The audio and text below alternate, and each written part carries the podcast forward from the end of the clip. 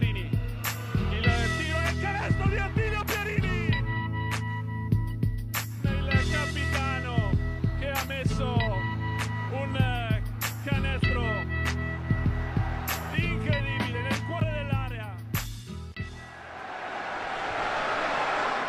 Salve, ben ritrovati a una nuova puntata di Immarcabili, piatto eh, che si fa ricco, soprattutto partendo dalla dalla Serie A due, dalla situazione di Fabriano, dove sicuramente la sconfitta pesantissima di domenica scorsa contro San Severo ha agitato le acque. Gabri, che weekend è stato? Weekend di ri- ripassate epocali, nel senso che meno quaranta Fabriano, meno cinquanta Civitanova, due derby finiti invece molto, molto più ravvicinati, quindi gli argomenti in realtà sono non tantissimi, proprio perché insomma due partite non si sono giocate.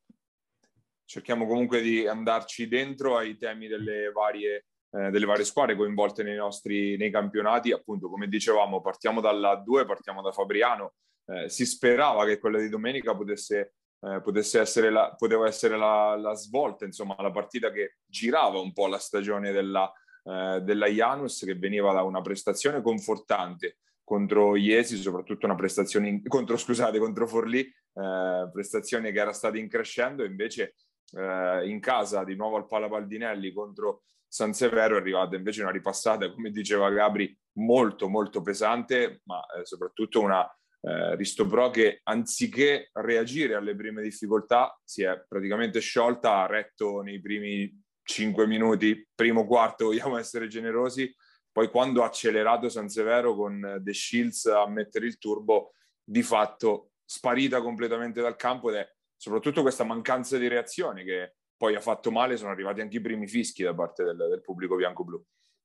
E, e come, è come dar torto, nel senso che una, uno scontro diretto perso in casa di quaranta è una roba che, che denota un qualcosa che fa esplodere, anzi, diciamo chiaramente come stanno le cose, fa esplodere quel... Già c'era del malcontento a livello di pubblico per i vari vicendi di trasferimento, eccetera. La squadra non ha mai impressionato in questa pre-season.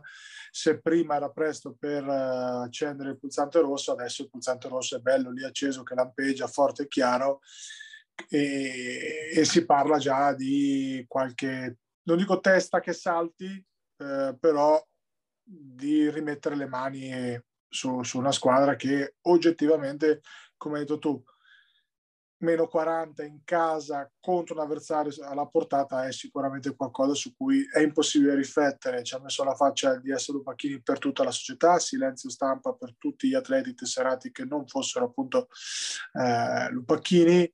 Eh, si è tornato in palestra, si è parlato più o meno a Vambera, secondo me, di fughe di americani, problemi di gestione, secondo me più a Vambera che altro.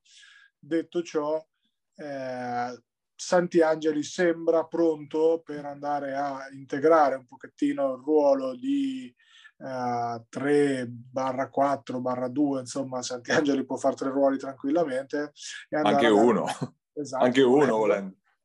E a dar manforte a, alla squadra di, di Panza, che non rischia, lo diciamo subito, proprio perché comunque sia eh, una società seria, come indubbiamente Fabriano è, esce dalle difficoltà insieme. Non è la prima volta che si trovano in difficoltà così, come posso dire, così gravi, nel senso che o Covid o sconfitte un attimo un pochettino preoccupanti c'erano state anche negli anni scorsi. La società ha sempre risposto facendo un quadrato intorno all'allenatore, a cui hanno, ricordiamolo perché è bene ricordarlo, esteso il contratto entrambi in questa stagione. Questo è molto importante perché un eventuale esonero avrebbe un peso, no?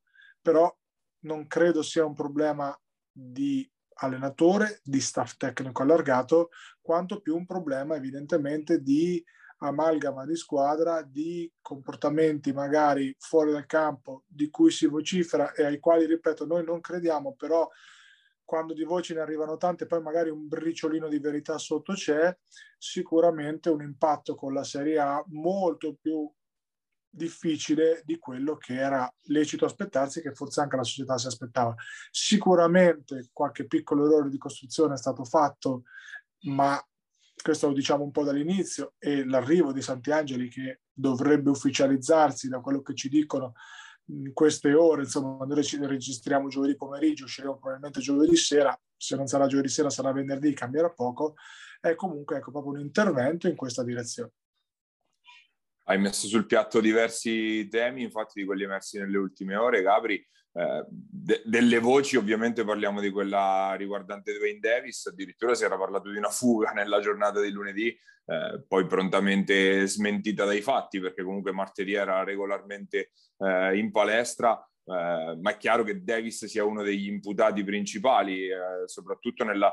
dopo, dopo aver fatto un'ottima partita invece a, a Forlì, perché oltre eh, comunque aveva messo sul piatto ventotto punti, quello che ci si aspetta e forse anche di più da da lui. Eh, il suo rendimento nella prestazione con San Severo è stato proprio diametralmente opposto, proprio apatico eh, in campo, un, un, un fantasma, come è stato anche altre volte in questa prima, primissima parte di stagione, e appunto, appunto questa recidiva che un po' preoccupa eh, la società, chiaramente, perché comunque se eh, quando hai due americani eh, nei due ruoli esterni, che devono essere comunque i due trascinatori della squadra, è chiaro che se uno manca in maniera così eclatante, poi dopo eh, i, i problemi si amplificano poi di conseguenza, e chiaramente la scelta di andare a inserire, come sembra ormai pressoché fatta, il, il, un profilo come quello di Santangelo va anche in quella direzione, cioè mettere una sicurezza in quei ruoli lì.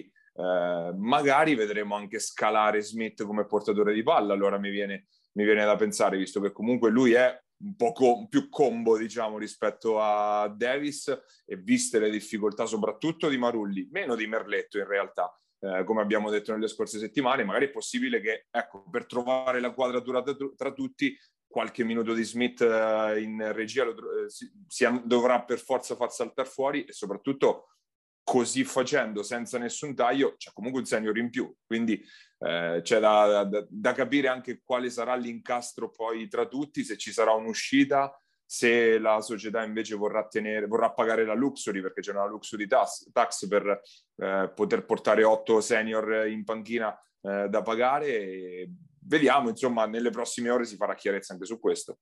Questo, sai, Paia, va iscritto nel grande calderone del, dei visti, che fondamentalmente fino a gennaio sostanzialmente non si può toccare nulla, cioè in realtà eh, sarà molto difficile toccare nulla, qualcosa in generale, sicuramente fino a gennaio pressoché impossibile, anche perché non ci saranno più i tempi tecnici e proprio la possibilità burocratica, quindi mettere Santangeli secondo me è anche un ammettere implicitamente l'errore di costruzione con due esterni, perché non sarei sorpreso che poi mh, dovesse arrivare un, una correzione, ecco, diciamo, nel reparto lunghi. A quel punto l'indiziato numero uno sarebbe Matrone, che finora ha fatto grossa difficoltà e non avrebbe nessun tipo di fatica, non farebbe nessun tipo di fatica a, a trovare squadra in Serie B anche a gennaio senza alcun tipo di problema, quindi probabilmente La, la, magari anche con un buyout, magari anche quindi con un contratto che potrebbe essere vantaggioso per tante squadre di medio-alto livello, e probabilmente quel processo di rebuilding che potrebbe passare anche attraverso Marulli, eh, anche se secondo me eh, diciamo che è un po' più improbabile, ecco, come cosa, se nato è un po' più complicato, mentre è ovvio che qua c'è Davis, è anche più tagliabile dal punto di vista contrattuale, perché comunque all'interno ha molte clausole comportamentali piuttosto che cose del genere, quindi è un pochettino anche più semplice da, forse, cioè meno difficile, ecco, non più semplice, meno difficile da gestire questo tipo di, di contratto, però ripeto, intanto mettere un, un Santangelo in più è sicuramente una mano, e poi vediamo a gennaio cosa succede. Qualcosa succederà, ora però, ripeto, eh, bisogna anche iniziare un pochettino a reagire, ma reagire bene. Eh, Merletto, come hai detto tu, come, come avevamo detto già le scorse settimane, secondo me ha trovato subito la sua dimensione in questa A due, in questa squadra, eh, porta di là la palla e poi pulisce sugli scarichi. Quello che deve Forse fare... Forse è l'unica vera notizia positiva di Fabriano in questi inizi. Sì, sì, ma è...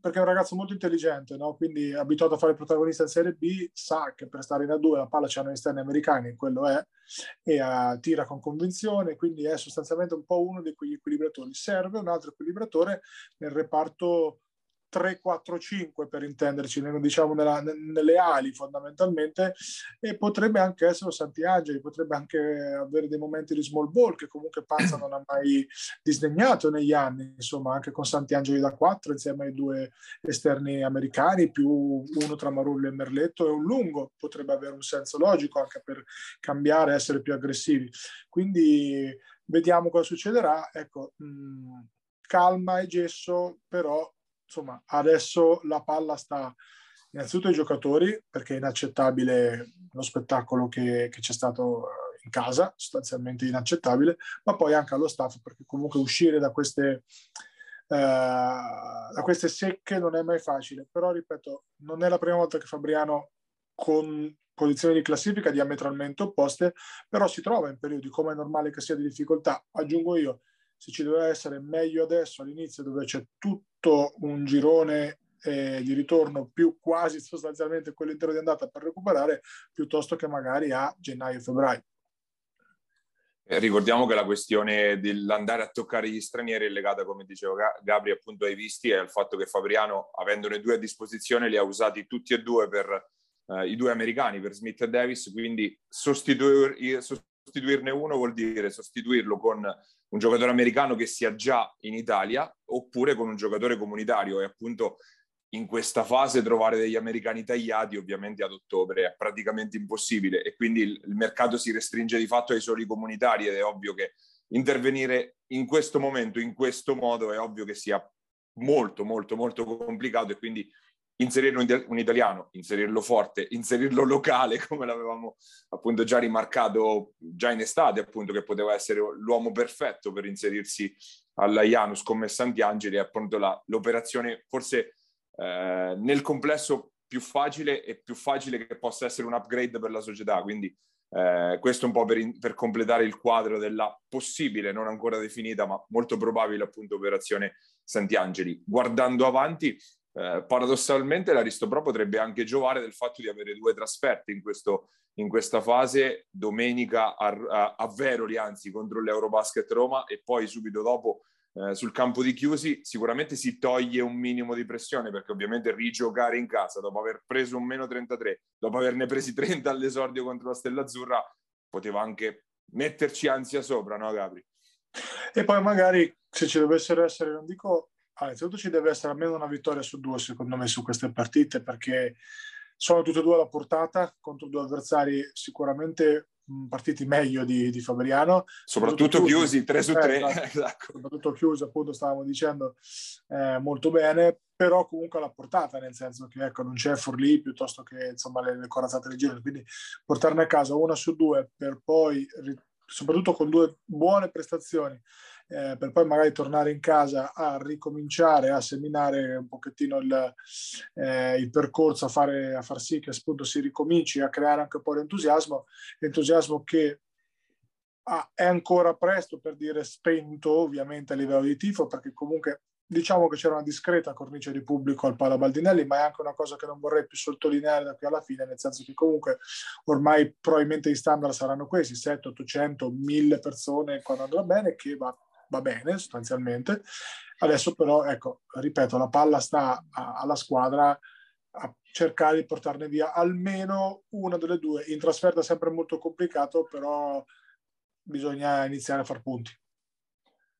E chiudiamo quindi il capitolo Fabriano, il capitolo Serie A due, scendiamo in Serie B, dove appunto il weekend scorso era quello che vedeva un doppio derby marchigiano, quindi ovviamente due vittorie sono uscite per forza questa, questa volta per le nostre, eh, le hanno portate a casa in una, da una parte Ancona, dall'altra Senigallia. Parliamo, partiamo da, da Porto San Giorgio, dal derby tra la Sutor Montegranaro e il campetto Ancona, probabilmente una delle partite più brutte degli ultimi anni, ma il campetto che ne è venuta fuori con le unghie e con i denti nel finale, un paio di liberi di Quarisa anche fortunosi, un canestro su pick and roll dello stesso Quarisa per di fatto chiudere i conti, e tantissimi tantissimi rimpianti per la Sutor stavolta.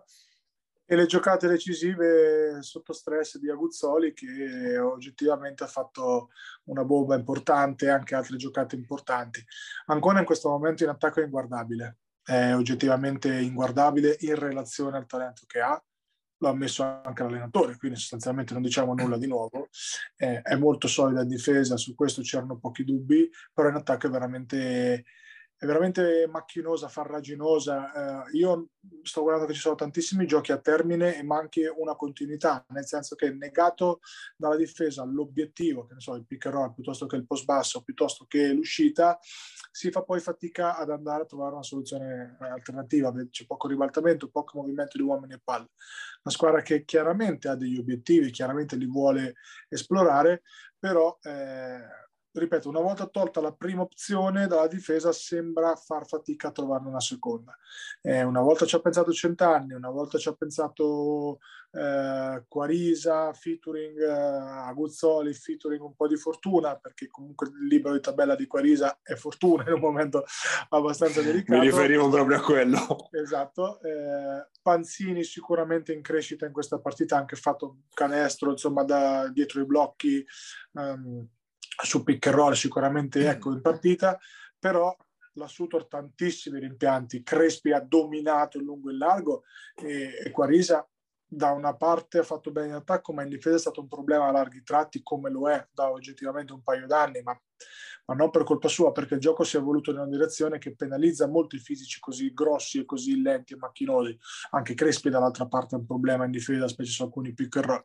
Eh, solita Sutor molto confusionaria, molto caotica, molto rapsodica, molto legata all'individualità di Masciarelli, di Gallipò, eccetera, però in questo momento...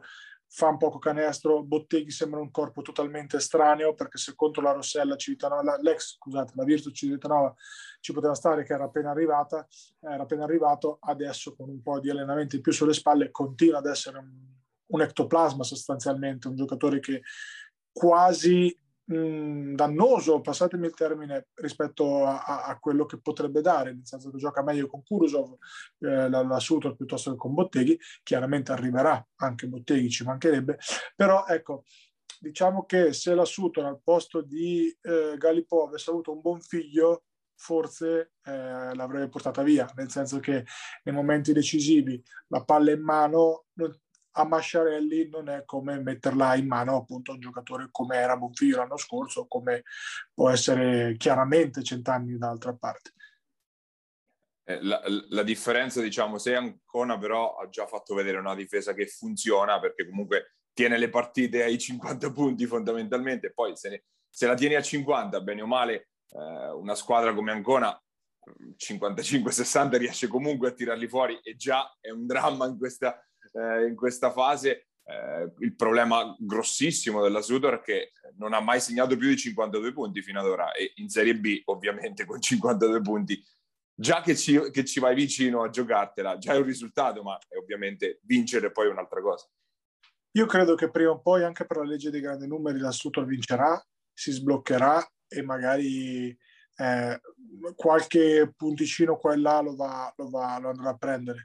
È ovvio che il duello a distanza con Civitanova resta e resterà tutta la stagione. Civitanova, che dopo ne parleremo molto brevemente, io credo ne ha beccati cinquanta a Rieti, però come dici tu manca qualcosa in attacco, ma perché proprio manca talento, manca creatori di gioco, scusa, non talento, creatori di gioco negli esterni, che appunto siano capaci di innescare il penetre scarica, innescare un pochettino eh, appunto gli, gli esterni, perché in realtà Crespi sta facendo una stagione, un inizio di stagione tutto sommato solido, anzi forse anche al di là un pochino di quello che era lecito aspettarsi. Quello che sta mancando è Murabito, quello che sta mancando è Gallipò, quello che sta mancando è Masciarelli, nel senso che Masciarelli gioca per i cavoli suoi.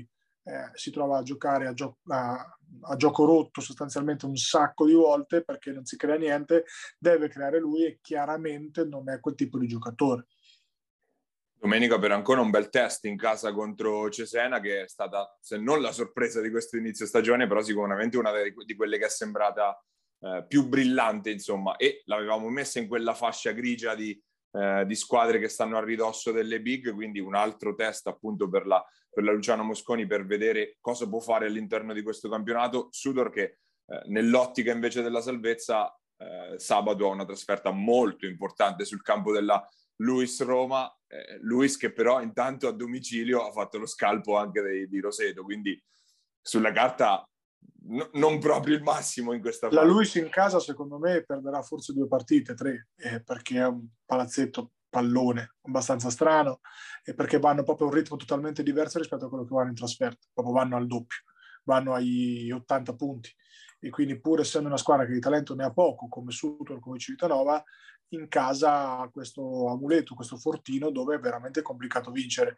Eh, Assuto però da qualche parte, così come ripeto la Virtus, da qualche parte le vittorie bisogna pescare, perché sennò si retrocede, e quindi questo è già uno scontro salvezza molto importante, assolutamente da, da non sbagliare.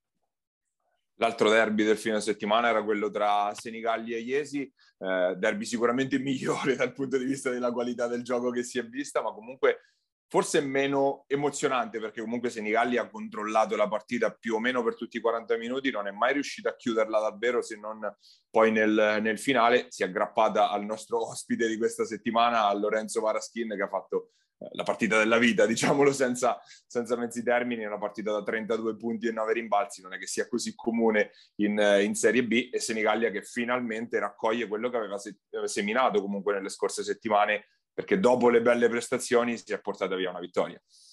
Una vittoria molto importante, perché come secondo me questo dualismo per il settimo, ottavo, nono posto ci sarà da qui alla fine tra Senigallia e Iesi, sono in quella fascia lì grigia di cui parlavi prima. È una vittoria importante perché appunto ottenuta in maniera convincente, ecco, eh, al di là della super prestazione di Varaschin, ma è anche giusto cavalcarlo quando è un compagno che sta facendo sempre canestro in tutti i modi, insomma, anche eh, possibili e immaginabili. eh, Senigallia appunto ha comunque fatto eh, la partita che era lecito aspettarsi, in linea con le due molto buone prestazioni mh, contro due super squadre, insomma. Eh, dall'altra parte Iesi si aspettava delle risposte da Magrini, risposte che sono arrivate puntuali. Eh, si aspettava secondo me qualcosina in più dai, da Fioravanti e da Gloria, probabilmente, che comunque hanno leggermente faticato rispetto a, anche a Cicconi Massi, che ha avuto un ruolo importante in questa vittoria secondo me. E ripeto, un derby che ci sta a perdere sia per Iesi, che chiaramente ci sta a vincere per Senigallia. A campi invertiti magari sarebbe potuto andare allo stesso, a, a, in maniera opposta. Sono due squadre che secondo me si equivalgono, e dipende dal momento di, di forma in cui si, si affronteranno. Ecco, Senigallia aveva anche secondo me un senso di urgenza importante, perché con gli applausi ci si fa poco, corrono i due punti e era importante prenderli. Iesi comunque aveva già fatto un, una bella vittoria a Montegranaro, poi domenica scorsa mh, piuttosto male insomma in casa. La risposta secondo me in termini di reazione, di prestazione c'è stata, ok? Semplicemente una partita persa che comunque ci può stare, no? Paglia all'interno de- del percorso. Assolutamente sì, e comunque per entrambe domenica ci saranno altri due scontri diretti, ehm, diciamo comunque nell'area di centro classifica, nella zona playoff o comunque fuori dai playout, perché Senigallia gioca ancora in casa, quindi di nuovo al Palapanzini riceve eh, Giulianova, mentre Iesi torna Eh, al Palatriccoli e avrà davanti la Andrea Costa Imola. Quindi eh, due partite comunque tra squadre diciamo più o meno della stessa fascia, e un discorso un po' simile ad Ancona, che servono anche per capire dove vogliono andare a parare, quale può essere il loro il percorso di queste, eh, di queste altre due, appunto, delle nostre. Chiudiamo il quadro della Serie B, ma andiamo abbastanza veloci perché eh, come abbiamo detto prima, Civitanova Eh, non pervenuta di fatto a Rieti sul campo della Real Sebastiani. Si sapeva che sarebbe stata una partita complicata, ma obiettivamente un meno cinquanta forse non se lo aspettava nessuno. Io dico sempre che tra trenta, quaranta e cinquanta cambia solo il risultato. È ovvio che Rieti faccia uno sport diverso, ha, ha fatto, l'ha fatto con rotazioni molto ampie, Eh, tenendo a riposo eh, diversi giocatori importanti. È tornato Stanic, a mio avviso al quaranta per cento, ma perché di più non c'è stato bisogno, e Civitanova che ha retto l'urto sostanzialmente nei primi quarto e mezzo, nei primi due quarti, per poi completamente eh, sfilacciarsi insomma nel, nella ripresa. Una partita che non, non aveva una singola possibilità oggettivamente di andare eh, verso Civitanova, di cui chiaramente non c'è nulla da dire, possiamo tranquillamente sorvolare, no? Poi Virtus che poi torna in campo domenica con un'altra partita niente male, perché arriva eh, la Riviera Banca Rimini, l'altra grande big del, del, del punto di questo girone. Sicuramente eh, altra partita complicata da portare a casa, ma servirà comunque una, ri, una risposta a livello di prestazioni, ovviamente, più che di, eh, più che di risultato, mostrarsi viva, insomma, come lo era stata nelle prime due partite comunque la, eh, la Virtus, sia con quella persa a Giulianova che quella vinta appunto in casa eh, contro Montegranaro. Prima di chiudere, Gabri, invece vorrei sottoporti una questione, perché stavo leggendo un'intervista Uh, al general, general manager della Real Sebastiani, Alessandro Giuliani, parlava, parlando un po' del livello del girone, ha detto che secondo lui le squadre marchigiane sono le più deboli del girone. Che ne pensi? Boh. No. O meglio, no. Due sicuramente sì, nel senso sono tra le più deboli, e lo sappiamo tutti, lo non, c'è bisogno, ecco, cioè, non c'è bisogno di fare i luminari dalla pallacanestro. Cioè, come dire che le due squadre dirette sono le più forti. Grazie. Grazie. Lo sapevamo. Bellissimo. Detto ciò, secondo me invece Iesi e Senigallia lotteranno. Lotteranno, staranno lì, e qualche non marchigiana la metteranno dietro, secondo me. Ecco, Giulianova iniziata numero uno, perché secondo me la partenza che ha avuto è stata buona. E ora vediamo come va domenica. Senigallia e Giulianova è una partita che a noi interessa abbastanza, Pai ha detto, insomma, poi, pelino. Eh, ecco, quindi ti voglio dire che bah, dichiarazioni che lasciano il tempo che trovano, che neanche mi interessa commentare oggettivamente. Hai respinto subito la, la provocazione, vabbè, è andata così. Comunque chiudiamo la parentesi anche sulla Serie B, o meglio, la teniamo aperta con appunto l'ospite di questa settimana, che è stato il grande protagonista del fine settimana delle nostre, Lorenzo Varaschin, lungo della Golden Gas Senigallia. Andiamo ad ascoltarlo.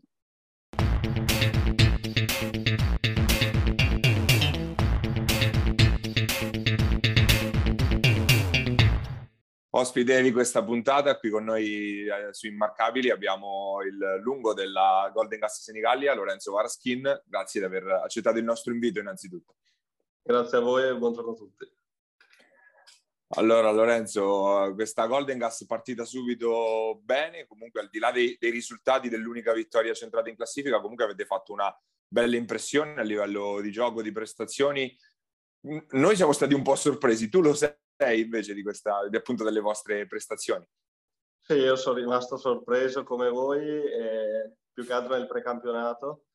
Abbia, non abbiamo fatto amichevoli, siamo partiti subito con la Supercoppa, però mi ha sorpreso la, l'attitudine in difesa. Infatti si è visto anche nelle prime giornate, abbiamo subito pochi punti contro comunque due grandi squadre come Roseto e Rieti. E niente, finalmente alla terza partita è arrivata la vittoria che, che aspettavamo molto, anche perché le prime due partite c'era stato un po' di amaro in bocca, nel senso che eravamo arrivati a giocarcela fino alla fine, anche se contro due grandi corazzate, però bruciava un po', ecco, avere zero punti dopo due giornate, e quindi finalmente siamo riusciti a vincere, tra l'altro nel derby, che qui è molto sentito. Eh sì, poi già due su due, perché c'è anche quello di Supercoppa che gli avete fatto, sì, esatto, vi siete esatto, portati a casa. Quindi. Esatto. E, è, è servito il tuo, credo, career high domenica per, per portarla a casa, trentadue punti, anche nove rimbalzi, trentanove di valutazione, quindi per quello poi vi scrutate il, il tabellino e ve li leggete i numeri. Comunque partita super uh, tua, uh, ce, ce ne parli un po' della tua prestazione, e per te è stata la tua miglior partita in carriera? Questa è una domanda, eh, non è che lo dico io. No, sicuramente dal punto di vista offensivo è stata la mia migliore partita in carriera, non, non c'è dubbio. E poi come attitudine e voglia, quella ce la metto sempre, e, però in questa partita devo dire che sono stati bravi i miei compagni a trovarmi, il coach a mettermi nelle condizioni per prendere i miei tiri, che, che domenica fortunatamente sono entrati per la maggior parte. E niente, sono contento chiaramente, e sper- speriamo di ripetersi. Vabbè, se inizi a fare trentadue di media, ti ci vediamo un po', questo di qui, credo. Ovvio. A, par- a parte questo, facciamo un passo indietro alla scelta appunto di, di Senigallia. Eh, co- cosa ti ha convinto ad accettare appunto questa proposta? No, mi ha convinto sicuramente il progetto e l'allenatore. il D S alla prima chiamata che mi ha fatto, e poi anche per sentito dire ho giocato con, con alcuni giocatori che sono passati di qua e mi hanno detto che ci si trovava molto bene sia con la dirigenza che con la città, e quindi diciamo che è stato facile scegliere. Le aspettative ti sei fatto? Cioè, sarei contento a maggio se...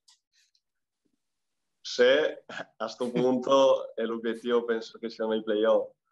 E credo che sia una, un obiettivo raggiungibilissimo per come siamo, perché abbiamo ampi margini di miglioramento, soprattutto in fase offensiva, e, e poi in questo girone secondo me è molto equilibrato, dove tutti possono vincere con tutti, e secondo me possiamo fare molto bene. Poi parlerai campo. Gabri, aiutiamo un po' i nostri ascoltatori che mh, non ti conoscono magari eh, dal punto di vista tecnico eh, a descriverti. Ecco, parlaci un po' di quello che ti piace fare, quello che eh, insomma mh, ti trovi meglio a fare sul campo, piuttosto che dove pensi invece di dover ancora magari un po' lavorare. Allora, io nasco come un giocatore molto frontale, dove mi affidavo molto al tiro, al tiro da tre punti. Poi ho avuto un infortunio alla mano due anni fa circa, quindi non so, ho perso un po' di, di convinzione da quel punto di vista, ma mi ha aiutato a completarmi come giocatore, perché ho, ho iniziato a giocare più spalla a canestro, più vicino al canestro comunque, ed è un aspetto che mi piace molto. E comunque non, non rifiuto i miei tiri da tre punti come ho fatto domenica, però diciamo che preferisco di più giocarmela sotto canestro, magari, magari accettando dei cambi contro i più piccoli e così. Dal punto di vista invece di dove vorresti migliorare in questa stagione, anche con l'aiuto dello staff tecnico e dei compagni?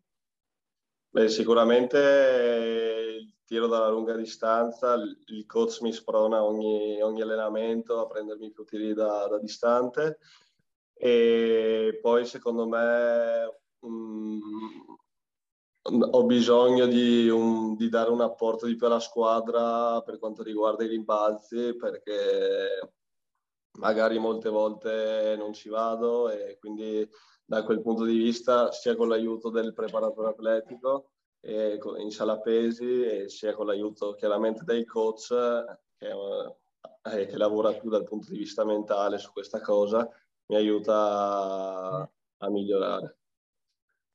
Ok, e invece per quanto riguarda la domanda che faccio spesso, però perché proprio mi piace, i, i tuoi riferimenti come giocatore, i tuoi riferimenti importanti, magari anche nella tua crescita, allenatori che hai avuto alle giovanili piuttosto che a livello senior, insomma, quali sono stati un po' i modelli e le persone che ti hanno aiutato a diventare il giocatore che, che sei? Vabbè, eh, chiaramente io arrivo dal settore giovanile di Treviso, che Eh, alla fine è molto importante, e lì ho avuto per cinque anni un allenatore che mi ha, fatto, che mi ha praticamente cresciuto, che è Marco Mian, allenatore della, di San Vendemiano, e quindi non posso non nominarlo, però chiaramente di allenatori ne ho passati e tutti mi hanno aiutato a migliorare sempre di più. La crescita più grande l'ho avuta con lui, chiaramente, perché l'ho avuto alle giovanili, l'ho avuto per tanto tempo. Poi ho avuto tanti vice allenatori, e anche con coach Salieri, che ho avuto due anni a Orzi Nuovi, con cui abbiamo fatto la promozione, devo dire che mi ha fatto fare il salto di qualità. Poi, come ti ho già detto, dal punto di vista tecnico e anche umano, tutti mi hanno aiutato. E, e diciamo che cerco pre- di prendere spunto da ogni giocatore con cui gioco, soprattutto se è più esperto di me. I tuoi modelli invece, proprio i giocatori a cui ti ispiri, anche di N B A, per intenderci? Se ce no, sincer- sinceramente non seguo molto, e quindi non ho un giocatore che mi, a cui mi ispiro principalmente. Poi cerco anche, anche in quel campo di prendere spunto un po' da tutti, però non, non ho un idolo, un, uh, un riferimento, come dici te. Quindi neanche magari i giocatori con cui hai giocato senior che invece ti hanno detto cavolo, mi piacerebbe imparare a fare, che ne so, questo movimento piuttosto che un altro? No, no, cioè, ho, okay. ho giocato con, con molta gente esperta, però non ce n'è uno in particolare. Ok, ok, quindi, ok. Invece parlando un pochettino della, della stagione, insomma, ok, ci hai detto che secondo me è un obiettivo, mh, come posso dire, ambizioso ma alla portata, nel senso sì, che si può fare. Eh, bisog bisogna, una società come Senigallia deve ogni anno pensare ai playoff, perché poi ogni anno parte per non farli, ma alla fine li fa, perché comunque alla fine il lavoro paga. È una società che ormai da tanti anni sta in questa fascia di classifica. Ecco, quest'anno un po' il girone probabilmente è nettamente più complicato, insomma, degli altri quattro, quindi sicuramente ci saranno tanti avversari ostici. Eh, dimmi le due squadre, tre squadre che pensi possano, insomma, essere la settima, ottava, nona forza del girone, sulle quali devi farla, pensate di dover fare la corsa, o pensi, ecco. Allora, eh, sì, come hai detto te, è un girone assolutamente molto tosto e anche difficile dopo tre giornate. Ok, ci sanno le, le candidate a salire magari, però secondo me i pronostici sono fatti per essere ribaltati, quindi magari ci sarà qualche sorpresa, anzi sicuramente. E per, per quello che ho visto io finora, secondo me le squadre da, con cui ce, ci giochiamo i playoff potrebbero essere Cesena e Giulianova, che arriva domenica, quindi si vedrà anche lì il livello. E ce ne sono tante altre che, come ti ho detto, potrebbero arrivare tra le prime quattro, come arrivare tra, tra l'ottavo, il nono e il decimo posto. Quindi non, non saprei dirti delle squadre in particolare. Anche i due punti contro Iesi, secondo me, di domenica potrebbero tornare utili, perché Iesi è un'altra che potrebbe fare ottava tranquillamente, settima, ottava tranquillamente, insomma. Pagliamo.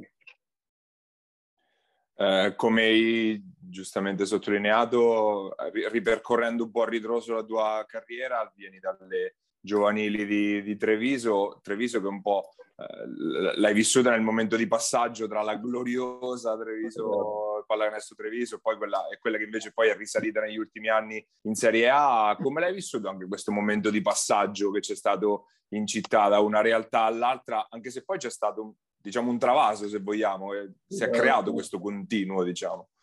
Sì, io sono arrivato proprio negli ultimi anni della Benetton e vabbè, ho dei ricordi bellissimi, perché andavo, andavo ogni partita, andavo a fare il puliscicampo come, come ragazzino, quindi stavo lì a contatto con i giocatori, con l'ambiente, e devo dire che era una cosa spettacolare. Poi eh, io ho fatto in quei cinque anni il, la maggior parte, non c'era la prima squadra, perché c'è stato, come hai detto te, eh, uno o due anni di passaggio in cui la squadra magari l'avevano rifatta, era in Serie D, in promozione. In promozione, e ripartirono da sotto, è vero? Esatto, e niente, quindi ho, ho comunque vissuto la crescita di Treviso Basket e, e niente, è, cioè la, la città ha risposto positivamente. Magari agli ultimi anni della Benetton non... non c'era più quella passione che c'era una volta, e Treviso Basket è riuscita invece a ritirarla fuori. Infatti si vede adesso che, vabbè, adesso no ovviamente per il Covid, però prima del Covid si vedeva il palazzetto sempre pieno, e, e questo è bello per, per la città e anche per il basket in generale. Ha parlato del fatto che andavi a fare il puliscicampo, insomma, a bordo campo. C'è qualche altro ricordo particolare di quegli anni in cui ti sei appassionato al basket, magari legati appunto alla Treviso grande, quella che faceva le finali di Eurolega, insomma? Sì, sì, no, e, e vabbè, oltre a fare il puliscicampo, poi io sono sempre rimasto tifoso di Treviso, anche quando è ripartito dalla promozione, comunque con uh, giocatori di, di alto livello, andavo sempre a vedere le partite e mi sono appassionato molto al tifo de, della curva, e quindi quando posso, anche quando torno a casa magari a Natale c'è una partita, io la vado sempre a vedere, quindi poi ovviamente... Giocatore ultras, quindi. Praticamente. E poi, come, come dici te, e quando vai a vedere le partite poi prendi spunto anche magari dai giocatori, quindi guard- guardando imparavo anche e, e quindi è un bel ricordo di, di Treviso. Guardando invece alla, alla tua carriera, anche se è abbastanza giovane, comunque è già un campionato vinto con, eh, con Orzinuovi, appunto, con la quale poi hai anche assaggiato la A due. Sei risceso in serie, serie B, l'obiettivo è tornarci in A due? Vabbè, quello è sicura, sicuramente, è sempre stato l'obiettivo. Purtroppo ho avuto la sfortuna dell'infortunio alla mano. Eh, però sì, av- avrò modo di rifarmi e, e sicuramente che la due è l'obiettivo, anche perché sì, per, per uh, ottenere buone prestazioni devi sempre porti degli obiettivi e quindi credo che sia questo il mio obiettivo. E coi trentadue di domenica abbiamo già iniziato, quindi apposta la rincorsa. No, sì, esatto, dai, diciamo che è iniziato bene. Eh, noi ti ringraziamo, Lorenzo, e in bocca al lupo per, per questa stagione, che ti ci porti alla fine in A due. Grazie a voi, crepi il lupo. Alla prossima. Ciao, ciao Lorenzo, buon lavoro. Grazie ancora. Ciao, ciao, ciao, ciao, ciao.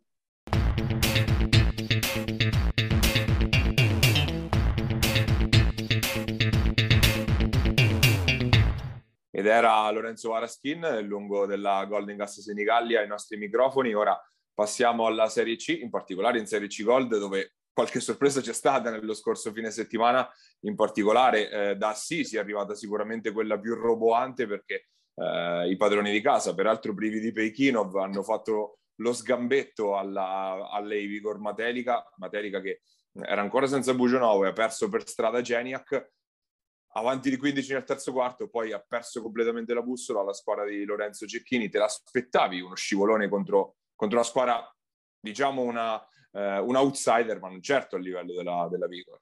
Ma guarda, Assisi secondo me è una buona squadra, specie in casa romperà i maroni a tutti quanti, perché è l'equivalente umbra del Pisaurum, secondo me, per come capisci, no, quello che voglio dire. Una squadra rognosa, una squadra tosta, una squadra che difende, che ti fa giocare male, eh, con giocatori di esperienza. Sant'Antonio ha fatto una partita eh, molto importante, Pippo Alessandri comunque è quello in C Gold, in B, mh, sempre quello fa, e quindi eh, ci sta. Soprattutto, ti ripeto, se già manca Bugionovo, ripeto, Bugionovo è il playmaker della C Gold, per me, lo dico dal giorno uno, è un giocatore imprescindibile per qualsiasi squadra che voglia vincere, e chiaramente manca tutto, no, tutti i tempi, tutto, tutto quello che un Bugionovo ti porta in termini di, lasciando per la pericolosità offensiva che comunque c'è, proprio il, i tempi, il metronomo, ecco, i ritmi, ecco, di, di, della partita. Poi se ci aggiungi che Geniac si fa male praticamente subito, ci può stare uno scivolone, che ci può assolutamente stare.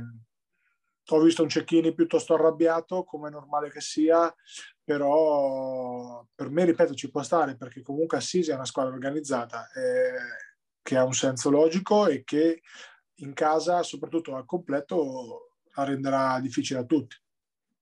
Bramante ha fatto il suo andando a vincere a Falconara, mentre eh, l'altro risultato, non diciamo a sorpresa, ma comunque Eh, non così scontato, la vittoria del Pisaurum appunto in casa contro Porto Sant'Elpidio, una sfida importante appunto nella zona playoff. Il Pisaurum ha risposto presente ancora una volta e ha fatto capire ancora una volta perché sempre meglio non averci a che fare con loro, perché come ogni anno ci puntiamo a fare i playoff salvezza tranquilla, ogni anno fanno i playoff anche bene, perché comunque è una società seria, solida, con dei giocatori, ormai un gruppo che sta cambiando, nel senso che eh, si sta ringiovanendo, come è normale che sia, ma nel segno della continuità, perché comunque questo è molto importante. Surico eh, comunque vuoi non vuoi è una garanzia eh, da, dal punto di vista della, del gioco, e quindi sostanzialmente eh, a Pisaurum sarà sempre complicata a vincere, vedi Assisi. L'altro secondo me risultato abbastanza importante è quello della Val di Ceppo che batte Osimo, e si meschini si parti, potremmo, te, potremmo insomma definirlo. Tra l'altro, ecco, settimana scorsa non, non sapevo le condizioni di, di Mesca, aveva un problema alla caviglia, quindi è rientrato, e diciamo che hanno vinto abbastanza agevolmente contro Osimo, che è, do, è stato do, anche qui sarà la solita Robur, in casa molto molto bene, in trasferta eh, un po' meno, ecco. Si è visto un po' qualcosina da San Benedetto, qualche segno di vita, e poi la prima vittoria della Taurus in C Gold, meritata, importante, eh, c'era andata vicino domenica scorsa, poi virgolette truffata, passateci il termine, non l'abbiamo vista, quindi non la giudichiamo assolutamente, eh, da una chiamata arbitrale, se la sono andata a riprendere. Taurus che, come dicevamo, sicuramente è qui per restarci e non per uh, passare, insomma, ecco. E dopo le prime tre partite si è formato uno strano terzetto in vetta, perché ci sono le due pesaresi che tra l'altro si sfidano sabato nel, nel derby, partita mai banale, quindi eh, occhio alla buccia di banana per il, per il Bramante, che comunque eh, ha testimoniato ancora una volta di essere la candidata numero uno in questo, in questo campionato, e poi ha sfruttato un po' il calendario invece Todi per inserirsi eh, in alto, perché appunto, come dicevi giustamente, si è portata a casa la vittoria da Iesi la settimana scorsa, ha sfruttato il torno favorevole andando a vincere a San Benedetto in questa, e quindi intanto mette fieno in cascina appunto la squadra, la squadra umbra. La squadra umbra. In uh, Serie C Silver invece risultati probabilmente anche meno sorprendenti, Porto Recanati che fa il suo ma soffre anche un bel po' sul campo di Perugia, la, la scampa nel finale dell'overtime con un canestro di Cingolani, un canestro e fallo sulla sirena, eh, altrimenti si sarebbero stati anche vanificati, vanificata la partitona di Baldoni, eh, dopo Lupetti, stavolta lui a trentelleggiare eh, appunto per, per l'Attila Junior Basket. Eh, sorprende, diciamo, anche questa Ascoli Basket, che era un po' una de- uno dei misteri, no? In estate eh, c'era stato anche la, l'arrivo e poi la, la partenza immediata di Franco Migliori. Sta esplodendo questo playmaker Lettone, Lettone Clegheris, che ha eh, fatto anche ventiquattro punti nell'ultima partita, un'altra vittoria per, per appunto l'Ascoli Basket. Interviene sul mercato anche il uh, Metauro Basket, che inserisce il, uh, da quello che abbiamo capito l'ala pivot ma di un metro e novantadue, quindi voglio inquadrarlo bene questo giocatore, il giocatore argentino Diego Rosatti. Vedremo se uh, potrà dare un contributo effettivo appunto alla causa del Metauro. Qualche partita che pensi di segnalare, Gabri, in particolare tra quelle del weekend scorso?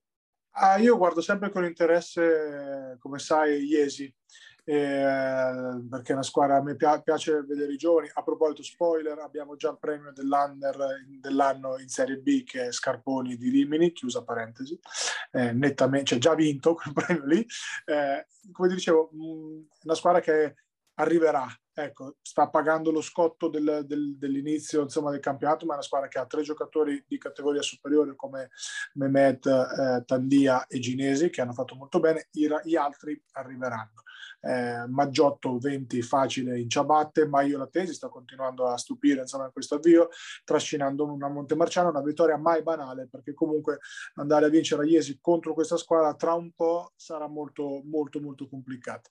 Delle zone alte hai parlato tu, il solito tonfo di San Giorgio, che secondo me è un mistero, insomma, in casa con Gualdo, che, che ha inserito Paggi nel frattempo tra gli esterni, tra l'altro, quindi una squadra che si allunga, che diventa buona e continua a non vincere. Probabilmente c'è qualcosa che non va a livello di Uh, di gioco. Per il resto continua la, comunque la, il buon inizio di Recanati, che, come diciamo, Peric, ha trovato in Peric un gran giocatore, ma fammelo dire anche in, Tom, in Bartolucci, che ha fatto l'inizio di stagione in doppia doppia molto solido, ed è un ragazzo che, insomma, l'ho avuto l'anno scorso al Cab e non pensavo potesse avere questo impatto già pronti via in C Silver, ma mh, evidentemente dei meriti c'era anche Padovano, che è riuscito ad inquadrarlo, insomma. Per il resto Paglia Tolentino continua a far fatica, l'hai detto già tu, altre cose direi che, che, che non ci sono, insomma, a parte la tua doppia cifra in Serie D all'esordio, ma questo è banale. Questa è, d'ord- è d'ordinanza, quindi andiamo tranquilli verso la fine della puntata, perché non ci addentriamo anche nella Serie D, anche se anche per Gabri è un esordio con vittoria, quindi ormai iniziamo a farci complimenti a vicenda, che sono presi diciassette, quindi comunque complimenti un cavolo. Comunque andiamo verso la fine della, della nostra puntata, anche questa settimana. Se ci state guardando siamo eh, su F M T V al canale duecentoundici del Digitale Terrestre, oppure Uh, su YouTube al nostro canale Immarcabili T V, versione podcast al solito su Spotify o su Apple Podcast. Ringraziamo Giuseppe Contigiani e Basket Marche per ospitarci sulle, sulle loro piattaforme. L'appuntamento, come solito, alla prossima settimana, sempre qua su Immarcabili. Pierini, il tiro e il canestro di Attila!